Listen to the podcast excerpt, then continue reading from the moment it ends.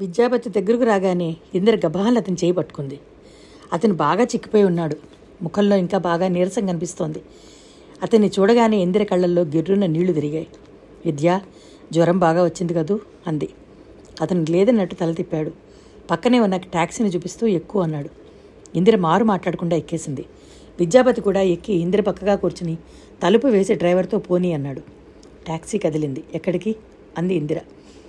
ఒక చోటని కాదు ఎక్కడ ఆగాలనిపిస్తే అక్కడ ఆగుదాం. ట్యాక్సీ అతనికి ఈ మాట ఇందాకే చెప్పాను అన్నాడు. ఇందిర సంబరంగా చూసింది. ఇందిర కన్నతల్లిని పట్టుకున్న చిన్నపిల్లల అతని చేతిని వదలకుండా అలాగే పట్టుకుంది. అతని చేయి పుష్టి తగ్గి పక్కగా పల్చగా స్పష్టంగా తెలుస్తోంది. ఇందిరకి కళ్ళల్లో నీళ్ళు ఉప్పికాయి తనకి సుస్థి చేస్తే తను ఎంత చేశాడు? ఎవ్వరికీ భయపడలేదు. ఏమవుతుంది అని ఆలోచించలేదు. అతనికి జ్వరం వస్తే తనేం చేయగలిగింది? ఏమీ చేయలేదు. ఇందిర మరో చేయి కూడా అతని చేతి మీద ఆనించింది. ఇతనికి నా బాధ అర్థమవుతోందా? అనిపించింది. ఇందిర మనసు తెలిసినట్టే అతను తగ్గు స్వరంతో చెప్పాడు. ఇందు నీకు కబురు చేయాలని ఎంతగానో తప్పించాను. వీలు కాలేదు. నాకు అసలు ఒంటి మీద స్పృహ లేదు. అబ్బా అదేం జ్వరమో అదేం తలనొప్పో? నరకం పడ్డాను. అంత జ్వరంలో కూడా నిన్ను కలవలేకపోయాననే తపనే. ఇందిర డగ్గొత్తుతో అందింది. నాకు తెలియదు. తెలిస్తే నన్నెవరు ఆపగలిగేవాళ్ళు కారు. వచ్చేసేదాన్ని. నీకంత జ్వరం వస్తే ఎవరు చూశారా మరి? అమ్మా కాదు సీత. ఇందిర చప్పున ముఖం తిప్పుకుని కిటికీలో నుంచి బయటకు చూడసాగింది. ఇందిర మనసులో అతనికి జ్వరం వచ్చింది అనే బాధ మెల్లగా వరద తీసేసినట్టుగా తగ్గసాగింది. సీత సేవలు చేసిందా? అవును అతని జీవితానికి అధికారిని కదా. సీత చేయకపోతే ఎవరు చేస్తారు? అతనికి జ్వరం వచ్చింది తెలియలేదు అందుకోలేకపోయానని తను బాధపడుతోందే గాని తెలిస్తే మాత్రం ఏం చేయగలిగేది? తెలిసి ఏం చేయలేని ఆ నిస్సహాయత్వం ఇంకా ఘోరాతి ఘోరమైంది కదా. తను ఆ ఇంటికి వెళ్ళగలదా? వెళితే మాత్రం సీత గుమ్మంలో అడుగు పెట్టనిస్తుందా? విద్యాపతి ఇంద్ర చేయి నొక్కుతూ అన్నాడు. నీకు శుభవార్త చెప్దామని వచ్చాను. ఏమిటది? నిరాసక్తిగా అడిగింది. హౌసింగ్ బోర్డులో నువ్వు అప్పుడు డబ్బు కట్టావే. ఆ ఇల్లు నీకు ఎలాట్ అయింది త్వరలో ఆ ఆర్డర్ కాగితాలు నీకు వస్తాయి. ఇందిర చివ్వునిటి తిరిగి చూసింది. నిజంగా? అంది. నీకెప్పుడైనా అబద్ధం చెప్పానా ఇందు? లేదు లేదు. నిజంగా నా విద్య ఇల్లు నాకు ఎలాట్ అయిందా మై గాడ్! ఇందిర పూర్తిగా అతని వైపు తిరిగింది. నీకెలా తెలిసింది? ఎవరు చెప్పారు? ఉత్సాహంగా ఆనందంగా నమ్మశక్యంగా అన్నట్టుగా అడిగింది. నాకు తెలిసింది. ఎలా? ఎవరు చెప్పారు? అబ్బ చెప్పమంటుంటే. పెళ్ళి కాకముందులాగా ఇందిర అతని తొడ మీద పిడికలతో కొడుతూ అంది. సీత బాబాయి చెప్పాడు. సీత బాబాయా? అవును. పరమేశం గారని సీత పిన్ని మొగుడు. ఈ హౌసింగ్ బోర్డు కమిటీ సెక్రటరీ. మొన్న భోజనానికి వచ్చాడు. మాటల మధ్యలో ఈ ఇళ్ళ ప్రసక్తి వచ్చింది. ఎవరైనా ఆ ఇళ్ళ కోసం అప్లికేషన్ ఇచ్చివా ఇచ్చిన వాళ్ళు ఉంటే చెప్పమని అడిగారు. నీ పేరు అప్లికేషన్ నెంబర్ రాసి ఇచ్చాను ఇల్లు తప్పక వస్తుందని చెప్పారు. ఈరోజు మధ్యాహ్నం ఫోన్ చేసి ఇల్లు అలాట్ చేశామని రేపు కాగితాలు పంపుతున్నామని చెప్పారు.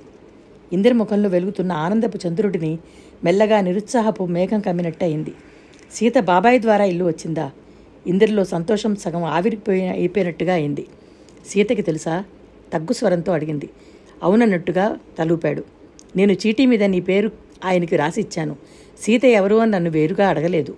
వాళ్ళ బాబాయ్ ఆ చిట్టి పరుసులో పెట్టుకుంటుంటే ఏది అని అడిగి తీసుకుని చూసి ఇచ్చేసింది. ఏమన్నది? ఏమంటుంది? ఏమీ అనలేదు. నన్ను అడిగితే నేనే చెప్పి ఉండేవాణ్ణి. ఇందిర నిట్టూర్చింది. ఏమీ అనలేదా? ఆశ్చర్యంగా ఉందే సీత తప్పకుండా పోట్లాడే ఉంటుంది. విద్యాపతి చెప్పటం లేదు అనుకుంది. ట్యాక్సీ రోడ్ల వెంట అడ్రస్ తెలియని ఉత్తరంలా తిరుగుతూనే ఉంది. కాఫీ తాగుతావా? అన్నాడు విద్యాపతి. ఇందిర తల ఊపింది. విద్యాపతి ట్యాక్సీని హోటల్ దగ్గర ఆపమని చెప్పాడు. మీటర్ చూడగానే ఇందిర గుండు జల్లుమంది.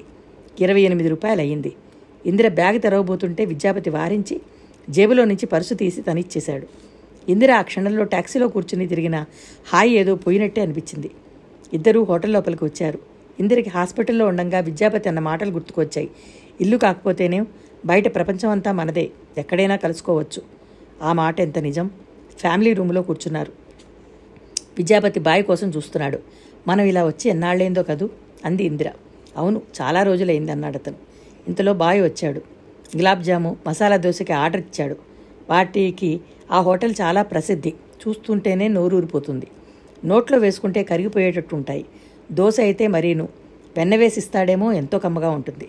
ఇందిరకి ఇష్టమైన ఆ దోశని బాయి చూడకుండా ముక్కలు చేసి నోటిలో పెట్టి తినిపించడం విద్యాపతికి ఎంతో ఇష్టం. ఇందరికీ పాత స్మృతులు గుర్తుకు వచ్చాయి. తనకి జీతం రాగానే ఇక్కడికి వచ్చేవాళ్ళు విద్యాపతి తను ఎక్కువగా ఖర్చు పెట్టనిచ్చేవాడు కాదు.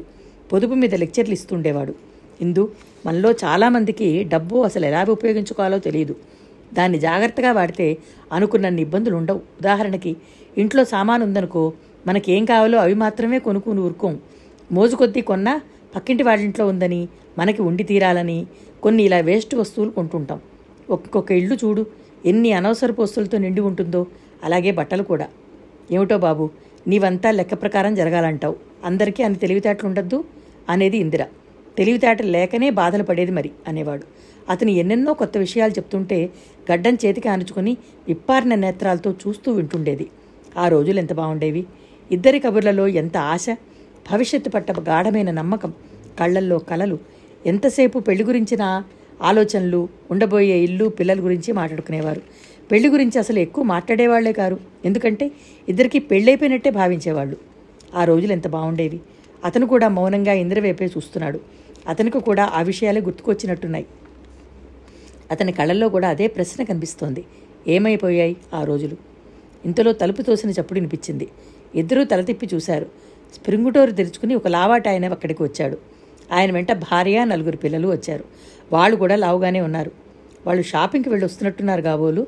అందరి చేతుల్లో ప్యాకెట్లు ఉన్నాయి విద్యాపతిని చూడగానే ఆయన కనుబొమ్మలెత్తి కళ్ళు పెద్దవి చేసి ఆనందం ప్రకటిస్తూ హలో సీతాపతి అంటూ విద్యాపతి చేపట్టి కరచాలనం చేసి ఊపుతూ భార్యని పిలుస్తూ ఇదిగో ఏమేవ్?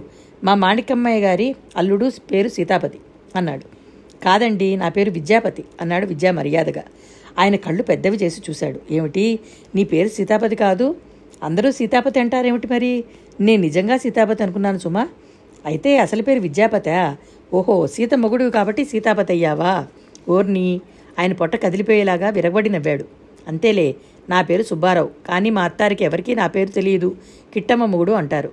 కిట్టమూర్తిని అయిపోయాను. ఇదిగో ఈవిడ నా భార్య కృష్ణవేణి. ఇదిగో వీడు నా సైన్యం అంటూ పిల్లల్ని పరిచయం చేశాడు. వాళ్ళ పేర్లు చెప్పి అంతటితో ఊరుకోలేదు. వాళ్ళ చదువులు వాళ్ళ చదువు విషయాల గురించి విద్యాపతి పక్క కుర్చీలో కూర్చుని ఏకరువు పెట్టసాగాడు. అది అయిన తర్వాత వ్యాపారం ఎలా సాగుతోంది? నువ్వు సూట్లోకి వచ్చిన తర్వాత బాగానే జరుగుతోందని అంటున్నారంతా. మీ మామగారు అత్తగారు ఊరు వెళ్ళి ఎన్ని రోజులైందేమిటి? ఇంకా రాలేదేం? అను ఈ అమ్మాయి ఎవరు? ఇందిర వైపు ఆరాగా చూశాడు. నా కజిన్ పేరు ఇందిర. ఖైరతాబాద్లో పనిచేస్తోంది అంటూ పరిచయం చేశాడు. ఇందిర నమస్కారం చేసింది. బ్యాంకులో ఉద్యోగం అనేసరికి ఆయన కళ్ళు పెద్దవి చేసి ఆహా అన్నట్టు తలపంకించాడు పెళ్ళయిందా? ఇందరిని చూస్తే పెళ్ళైన లక్షణాలు కనిపించటం లేదు. ఇంకా కాలేదు. విద్యాపతి ఆ మాట చెప్తుంటే అతని ముఖంలోకి ఎరుపు పాకి వచ్చింది. ఇందిర తలదిప్పుకొని గోడకు ఉన్న ఫోటో పరీక్షగా చూడసాగింది. సర్వర్ వచ్చాడు. టిఫిన్ తెచ్చి ఇందిరా విద్యాపతుల ముందు పెట్టి వెళ్ళాడు. సుబ్బారావు గారు తన పరివారం కోసం దోశలు ఆర్డర్ ఇచ్చారు. ఇందిరా విద్యాపతి తినసాగారు. ఈ అమ్మాయికి ఇంకా పెళ్ళి కాలేదా? మా తమ్ముడు కొడుకు ఒకడున్నాడోయ్. బీకాం పాస్ అయ్యాడు వాడికి కూడా రేపో మాపు బ్యాంకులో జాబ్ వస్తుంది. పెళ్ళి చేయాలని చూస్తున్నాం. సరైన పిల్ల కోసం వెతుకుతున్నాం.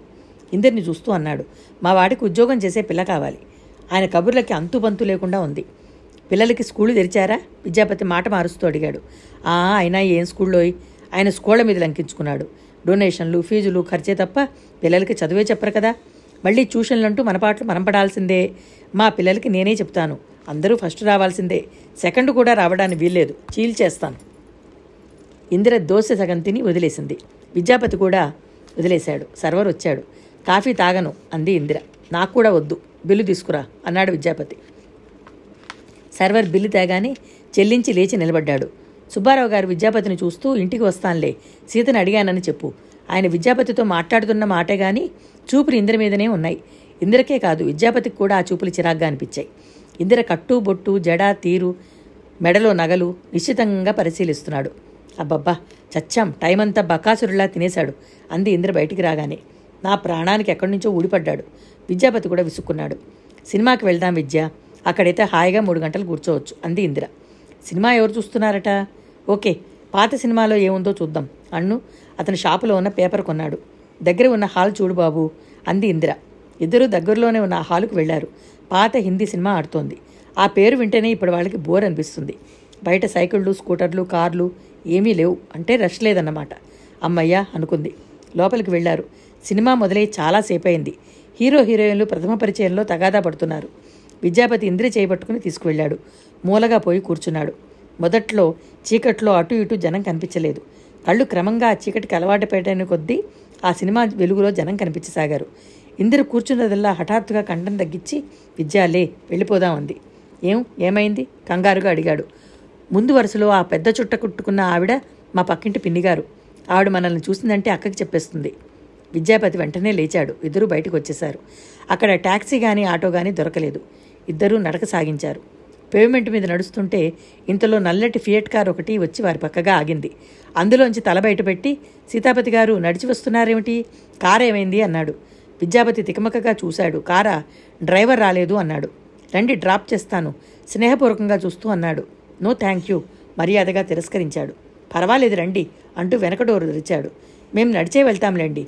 నోనో మీరు నడిచి పెడుతుంటే కూడా చూసి లిఫ్ట్ ఇవ్వకపోతే నాకు పాపం వస్తుంది. సీత విందంటే నా పీక నులిమేస్తుంది. రండి మీరు ఎక్కడ దిగుతాను అంటే అక్కడ డ్రాప్ చేస్తాను సరేనా? అతను వదిలేటట్టు లేడు. విద్యాపతి ఇందిర వైపు చూశాడు. ఇందిర పదమన్నట్టుగా చూసింది. ఎక్కబోయే ముందు ఇందిరని పరిచయం చేశాడు. నా కజిన్ పేరు ఇందిర. ఇందు ఇతను భానుమూర్తి అని మా బిజినెస్ పార్ట్నర్ గారి అబ్బాయి అంటూ పరిచయం చేశాడు. ఒకరికొకరు నమస్కరించుకున్నారు. అతని సభ్యతగా చిరునవ్వు నవ్వుతున్న కళ్ళు క్షణంసేపు నిశ్చితంగా ఇందిరిని పరిశీలించాయి. ఆ చూపులు గుచ్చుకున్నట్టే అనిపించింది ఇందిరకి. అతను కారు డ్రైవ్ చేస్తున్నంతసేపు వ్యూమిరర్లో నుంచి ఇందిరిని విద్యాపతిని పరిశీలనగా చూస్తూనే ఉన్నాడు. అతను ఇందిరా వాళ్ళ సందులో దింపి వెళ్ళాడు. ఇల్లెక్కడ? ఇంటి దగ్గర దింపుతానన్నాడు వద్దు వద్దు ఇక్కడ చాలు అంది కంగారుగా. అతను అక్కడ దింపి వెళ్ళిపోయాడు. నేను ఇక పెడతానంది ఇందిర. గుడ్ నైట్ ఎందు అన్నాడు అతను. ఇందిర తెచ్చిపెట్టుకున్న నవ్వుతో అంది. చూసావా విద్య? హాస్పిటల్లో నేను డిశ్చార్జ్ అయ్యే రోజు నువ్వేమన్నావు? ఈ లోకం చాలా సువిశాలమైనది. ఎక్కడైనా కలుసుకోవచ్చు అన్నావు. ఇప్పుడు తెలిసిందా? ఈ ప్రపంచం ఎంత చిన్నదో? మనకి ఒంటరితనం ఎక్కడ దొరుకుతుంది చెప్పు. విద్యాపతి ఇందిర మాటల్ని ఖండించలేదు. ఆమోదించనూ లేదు. దూరం నుంచి బస్సు వస్తోంది. ఆ బస్సును చూడగానే అతను నేను పెడతాను ఇందిరా. ఈ బస్సు అట్టే పెడుతోంది అన్నాడు. బస్సులో ఎందుకు? ఆటోలో వెళ్ళు. ఆటో ఎందుకు దండగా? బస్సు వచ్చిందిగా? అర్ధ రూపాయితో వెళ్ళిపోవచ్చు అంటుండగానే బస్సు వచ్చేసింది. గుడ్ నైట్ ఇందిరా అతను అనేసి గబాన బస్సులు ఎక్కేశాడు. బస్సు నిండా జనం ఉన్నారు. ఆ జనంలో కలిసిపోయిన అతనికి ఇందిర కనిపించలేదు. చెయ్యి ఊపటానికి ఎత్తిన ఇందిర సందేహంగా ఆగిపోయింది. ఇందిర ఇంటికి వచ్చి మంచం మీద బోర్లా పడింది. ఎంతో అలసటగా అనిపించింది. విద్యాపతి కనిపించాడనే ఆనందమే లేకుండా పోయింది. ఇందిరకి జ సాయంత్రం జరిగిన సంఘటనలన్నీ కళ్ళ ముందు కదిలాయి. అతనికి ఎవరు కనిపించినా సీత కబుర్లే. ఆ సుబ్బారావు గారు సీతాపతి అంటూ పిలిచిన వైనం గుర్తుకు వస్తే తేళ్ళు జర్రులు పాకినంత కంపరంగా ఉంది. ఈ విధంగా అయితే అతను తను కలవడం ఎంత కష్టం? అతని జీవితం ఎలా గడుస్తుందో కదా? విద్యాపతికి తన మీద ప్రేమ రవంత కూడా తగ్గని మాట నిజమే. కానీ ఆ ప్రేమ తనకి ఏమీ ఆనందం ఇవ్వలేకపోతోందే. తను కూడా తను తను కూడా అతనికి ఇంతే. ఇలా ఎన్నాళ్ళు? దీనికి పరిష్కారం ఏమిటి? విద్యాపతి సీత బంధం నుంచి విముక్తి చెంది వస్తే గానీ దీనికి పరిష్కారం కుదరదు. రేపు తను అదే అడి అడిగేస్తుంది. రేపు తనకి అతను కనిపిస్తాడా? ఆ వెదో బస్సు రావడంతో హఠాత్తుగా వెళ్ళిపోయాడు. రేపటి గురించి ఏం మాట్లాడుకోలేదు. అతను ఆటోలో వెళ్ళమంటే వెళ్ళలేదు. ఇందరి నిట్టూర్చింది. విద్యాపతి మొదటి నుంచి అంతే. తన కోసం ఎంతైనా ఖర్చు పెడతాడు. అతని కోసం పెట్టడు. అదేమంటే నేను కష్టపడగలను అంటాడు. ఇందిర మర్నాడు సీతను వదిలేస్తాడో లేదో అడగడానికే తీర్మానించుకుంది. మర్నాడు విద్యాపతి ఫోన్ చేశాడు. సరిగ్గా ఇందిర ఆఫీసు నుంచి ఇంటికి వెళ్ళే టైంకి వస్తానని కొద్దిసేపు ఎక్కడైనా కూర్చోవచ్చునని చెప్పాడు. ఇందిరంత ఉత్సాహం చూపించలేదు మొదట. ఫైల్స్ చూస్తూ ఈరోజు ఏవైనా సరే ఇదేమిటో తేల్చేసుకుంటాను అనుకుంది. సాయంత్రం అయింది. ఇందిర బయటకు వచ్చింది కానీ అక్కడ విద్యాపతి లేడు. ఇందిర బస్టాప్ దగ్గర ఎదురు చూస్తూ నిలబడింది. కానీ ఎన్ని బస్సులు వస్తున్నా ఎక్కకుండా ఎవరికోసమో ఎదురు చూస్తున్నట్టుగా నిలబడిన ఇందిరను గమనించిన ఇద్దరు కుర్రాళ్ళు విజిలు వేసుకుంటూ పాట పాడుతూ దగ్గరగా వచ్చి నిలబడసాగారు. ఇందిరకి భయం వేసింది. వెంటనే ఆటో పిలిచి అందులో ఎక్కి కూర్చుని ఇంటికి వచ్చేసింది. ఏమైంది విద్యాపతికి? ఎందుకు రాలేదు? ఇందిర మనసంతా రకరకాల భయాలు పాముల్లా తిరగసాగింది. ఆ రాత్రంతా నిద్రపోలేదు ఇందిర. మర్నాడు ఆఫీసుకు వచ్చేసరికి విద్యాపతి అక్కడున్నాడు. అతను కూడా రాత్రంతా నిద్రలేనట్టుగా ఉన్నాడు. ఇందు నిన్న సాయంత్రం అర్జెంటు పని ఒకటి తగిలి రాలేకపోయాను. ఏమైంది? అంది ఆదుర్దాగా. కంపెనీ ఆర్డర్ ఒకటి నలభై వేల రూపాయలది. అర్జెంటుగా పంపాల్సి వచ్చింది. ఇందిర ముఖం తిప్పుకుంది. కంపెనీ పనా? అన్న తిరస్కారం ఉంది ఆ చూపులో. బ్యాంకులోకి అందరూ వస్తున్నారు. నేను సాయంత్రం వస్తానని చెప్పాడు. నాకు పనుంది. తిరస్కరించబోయింది. ప్లీజ్ కాదనకు అనేసి అతను వెళ్ళిపోయాడు. ఇందిర పగలంతా మనసు మీద పని మీద లేనట్టే గడిపింది. సాయంత్రం వస్తానంటున్నాడు. తను ఉండకూడదు. కంపెనీ పనిట. ఎంతైనా అతనికి ఆ వ్యవహారాల మీద ఇంట్రెస్ట్ ఉంది. ఇదివరకు ఇందిర ఎలాగో ఉంది. అతనికి కంపెనీ మీద సీత మీద రవంతు కూడా ఇష్టం ఉండకూడదు అనిపిస్తోంది. తను ఆ విధంగా అహర్నిశల్లో అతని గురించి ఆలోచిస్తోందో అతను కూడా అలాగే తన గురించి ఆలోచి ఆలోచించాలని కోరుకుంటోంది. ఇందిర మధ్యాహ్నమే వెళ్ళిపోవడానికి నిశ్చయించుకుంది కానీ మధ్యాహ్నం అయ్యేసరికి మనసులో పట్టుదల సడలిపోసాగింది. అతను వస్తాడు. అతని చూడగా చూడకుండా ఇంటికి వెళ్ళడం సాసాధ్యంగా అనిపించసాగింది. సాయంత్రం అయింది. అతను రానే వచ్చాడు. అతని ముఖంలో అలసట చూస్తే ఇంద్రకి జాలేసింది. ఉన్నావా? అమ్మయ్యా! ఎందుకో గానీ నువ్వు వెళ్ళిపోతావేమోననిపించింది. మధ్యాహ్నం ఫోన్ చేశాను. నువ్వు బిజీగా ఉన్నావని మీ మేనేజర్ చెప్పాడు. అరగంట ఆగి ఫోన్ చేస్తే మళ్ళీ అదే చెప్పాడు. నిన్ను ఫోన్ దగ్గరికి పిలవడం ఆయనకి ఇష్టం లేదని తెలిసింది. ఇద్దరూ ఆటో ఎక్కారు. ట్యాంక్ బండి దగ్గర దిగారు. ఇద్దరూ నడవసాగారు. మనల్ని ఎవరైనా చూస్తే అంది ఇందిర. చూడని ఎలాంటి జంకు లేకుండా అన్నాడు అతను. సీతకి తెలిస్తే అతను మాట్లాడలేదు. జవాబు చెప్పవేం? చెప్పను. నీకు ఇప్పటికి లక్ష సార్లు చెప్పాను. సీతకి నేను భయపడనని. తనకంతా తెలుసు అని. అయినా నువ్వు వినవు. నా మాట నవ్వవు. ఇది నా కర్మ. అతని తీవ్రత ఇందిర తెల్లబోయింది. ఎందుకంత కోపంగా ఉన్నావు? నువ్వు నమ్మకపోవడం చూస్తే పిచ్చెక్కినట్టుగా ఉంది. ఇద్దరూ అక్కడున్న బెంచ్ మీద కూర్చున్నారు. ఎన్నాళ్ళిలా ట్యాంకు బళ్ళలో నీళ్ళ వైపు చూస్తూ అంది.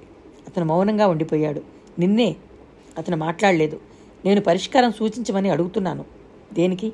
మనిద్దరి సంబంధ బాంధవ్యాల గురించి. నువ్వే చెప్పు. అతని కంఠం ఎలాగో ఉంది. నేను చెప్పింది నువ్వు పాటిస్తావా? ప్రయత్నిస్తాను. సీతని ప్రేమించడానికి ప్రయత్నించు. ఇందు అతను ఇటు తిరిగాడు. ఇందిర నీళ్ళవైపు రెప్పవాల్చకుండా చూస్తూ అంది. లేదంటే నన్ను పెళ్ళి చేసుకో. ఏదైనా ఊరు వెళ్ళిపోదాం పద. ఈ రెండిటిలో ఏదో ఒకటి చెయ్యి. మనం వెళ్ళదలుచుకున్న మార్గం ఏదో ఒకటిగానే ఉండాలి. రెండు మార్గాల వెంట ఏ మనిషి ఏకకాలంలో వెళ్ళలేడు. ఈ దొంగ బతుకు మనం బతకలేం. నిన్ను చూసావుగా? కలిసి పది నిమిషాలు కూడా గడపలేకపోయాం. ఈరోజు అంతే రేపు అంతే. జన్మంతా ఇంతేనేమో అనిపిస్తోంది. నేను భరించలేకుండా ఉన్నాను. అతను మౌనంగా ఉండిపోయాడు. ఇందిర చెప్పసాగింది. రాత్రి నేను బాగా ఆలోచించాను. నేను ఒక పెద్ద తెలివి తక్కువ దాన్ని ఈ లోకంలో ఎవరూ చేయని పని నేను చేశాను. నా స్వసుఖం కాకుండా పరుల సుఖం కోసం చూశాను. నీకు మీ అమ్మ అంటే ఎంత ఆపేక్షో నాకు బాగా తెలుసు. ఆవిడ చెప్పిన సంబంధం కాకుండా నువ్వు నన్ను చేసుకుంటే ఆవిడ పిల్లలు చాలా బాధపడతారని అనుకున్నాను. వాళ్ళని బాధపెట్టి నువ్వు ఎంతో సంతోషంగా ఉండలేవని అనుకున్నాను. నేను చేసిన ఘోరమైన అపరాధం నీ వైపు ఆలోచించడం. మీ అమ్మ బాధపడితే నాకేమిటి? ఆవిడ నా గురించి ఆలోచించిందా? నేనెందుకు ఆవిడ వైపు ఆలోచించాను? తెలివి తక్కువతనంతో నా జీవితంలో అమూల్యమైన నిన్ను పోగొట్టుకున్నాను. మళ్ళీ ఇప్పుడు కూడా అదే తెలివి తక్కువ పని చేస్తున్నాను. నీ గురించి సీత గురించి ఆలోచిస్తున్నాను. రాత్రి నుంచి ఈ ఆలోచనలకు స్వస్తి చెప్పాను. నువ్వు నన్ను పెళ్ళి చేసుకోగలవా లేదా చెప్పు. చెలి చేసుకోగలను అంటే మనం ఎక్కడికైనా వెళ్ళి గుళ్ళో పెళ్ళి చేసేసుకుందాం. మనం మన సంగతే ఆలోచిద్దాం. నాకు నిజం చెప్పు. అతను రాయి లాంటి మౌనంతో శిలలా ఉండిపోయాడు. రేపు ఎల్లుండి బ్యాంకుకు సెలవు. సోమవారం నాకు ఏ సంగతి చెప్పు. అతను ఏమీ వ్యాఖ్యానం చేయలేదు. నేను వెడతాను. అతను లేచాడు. ఇందిర ఆటోని పిలిచింది. అందులో ఎక్కేసింది. అతనితో వెళుతున్నానని అనలేదు. అతను కూడా ఏం చెప్పలేదు. అతనేం మాట్లాడలేదు. ఇష్టం లేదో ఆటోలో వచ్చేస్తుంటే ఇందిరకి ఏడుపు వచ్చేసింది. తను చేసిన ఈ నిర్ణయం సరైనదే అనిపించసాగింది.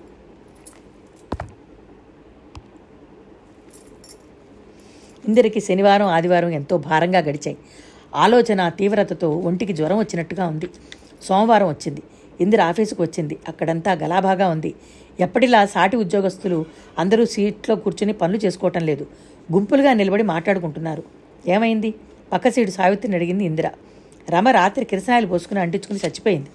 ఇందిర నిర్ఘాంతపోయింది. రమ రమకేమైంది? అంది. రమ తమ తోటి క్లర్కే. చాలా మంచి స్వభావం. ఎక్కువగా మాట్లాడదు. తన పని తాను చేసుకుంటుంది. ముద్దులు ముటకట్టే ఇద్దరు పిల్లలు కూడా. ఇంట్లో ఏదో తగాదాలట. భర్త సరిగా చూడటట. ఇంకో అమ్మాయితో సంబంధం ఉందిట. ఉంటే? ఊరికే సంబంధం ఉంటే రమ ఏమీ అనలేదు అతని అమ్మాయితో వెళ్ళిపోయి పెళ్ళి చేసుకున్నాట. రమ ఇది భరించలేక రాత్రి కృష్ణాయిలు పోసుకుని చచ్చిపోయిందిట. అబ్బో ఈ భాగవతం ఇప్పటిది కాదులే. నాలుగు సంవత్సరాల నుంచి సాగుతున్నదే. కానీ పెళ్ళి చేసుకుని వదిలేస్తాడని అనుకోలేదు. అసలు అది వాడికి ఆ అమ్మాయితో పెళ్ళి కాకముందు నుంచి సంబంధం ఉందిట. కట్నం కోసం రమని పెళ్ళి చేసుకున్నట్ట పెళ్ళి అయినప్పటి నుంచి డబ్బు కోసం వేధించటమేనట. తండ్రి ఇచ్చిన డబ్బంతా హరించుకుపోయింది. ఇల్లు రమ జీవితం మీదనే నడుస్తోంది. ఒకతను వచ్చి చెప్పాడు మేము హాస్పిటల్కి శవాన్ని చూడడానికి వెళ్తున్నాం. మీరు వస్తారా? ఎందుకు రామ్? మీకంటే మా ఆడవాళ్ళకి ఇంకా ఎక్కువ బాధ ఉంటుందనుకోండి. సావిత్రి డబా ఇస్తూ అంది. అందరూ వ్యాన్లో బయలుదేరారు. రమ చనిపోయి వికృతంగా ఉంది. తల్లి కాబోలు ఏడుస్తోంది. దరిద్రపు వెధవ పిల్లనిచ్చి పెళ్ళి చేస్తే సుఖపెడతాడని అనుకున్నాను ఇలా దాని జీవితాన్ని కాల్చి మసి చేస్తాడని అనుకోలేదు. వాడు ఇక్కడ కనిపిస్తే చంపి నెత్తురు తాగుతాను. అందరూ ఆవిడని ఓదార్చారు. ఆవిడతో పాటు రమ భర్తని తిట్టారు. పిల్లలు కూడా అమ్మా అని ఏడుస్తున్నారు. ఇక విడదామా? అన్నారు. బ్యాంకుకి సెలవు ఇచ్చేశారు ఇందిర ఇంటికి వచ్చేసింది ఇందిర మనోనేత్రం నిర్ఘాంతపోయినట్టుగా రమ మృతదేహాన్ని చూస్తోంది. చెవుల్లో తల్లి శాపనార్థాలు వినిపిస్తున్నాయి. అదెవరితో నా కూతురు ఉసురు పోసుకుని పురుగులు పడి చస్తుంది? అదేం సుఖపడదు. నా కూతురు దయ్యమై పట్టుకుంటుంది. కనిపిస్తే దానిని వాడికి కాళ్ళు చేతులు విరిచేస్తాను. ఊరుకో పిన్ని వాడెక్కడికి పోతాడులే వాడంతని నేను చూడకుండా ఉండి వదిలిపెడతానా? ఒక పహిల్వాల్ లాంటి వ్యక్తి అంటున్నాడు. ఆ తిట్లు శాపనార్థాలు ఇద్దరు చెవుల్లోంచి పోవటం లేదు. ఇందిర అలాగే కూర్చుండిపోతే అక్క వచ్చి నుదుటి మీద చేయి వేసి చూస్తూ అదేమిటి అలా చూస్తున్నావు?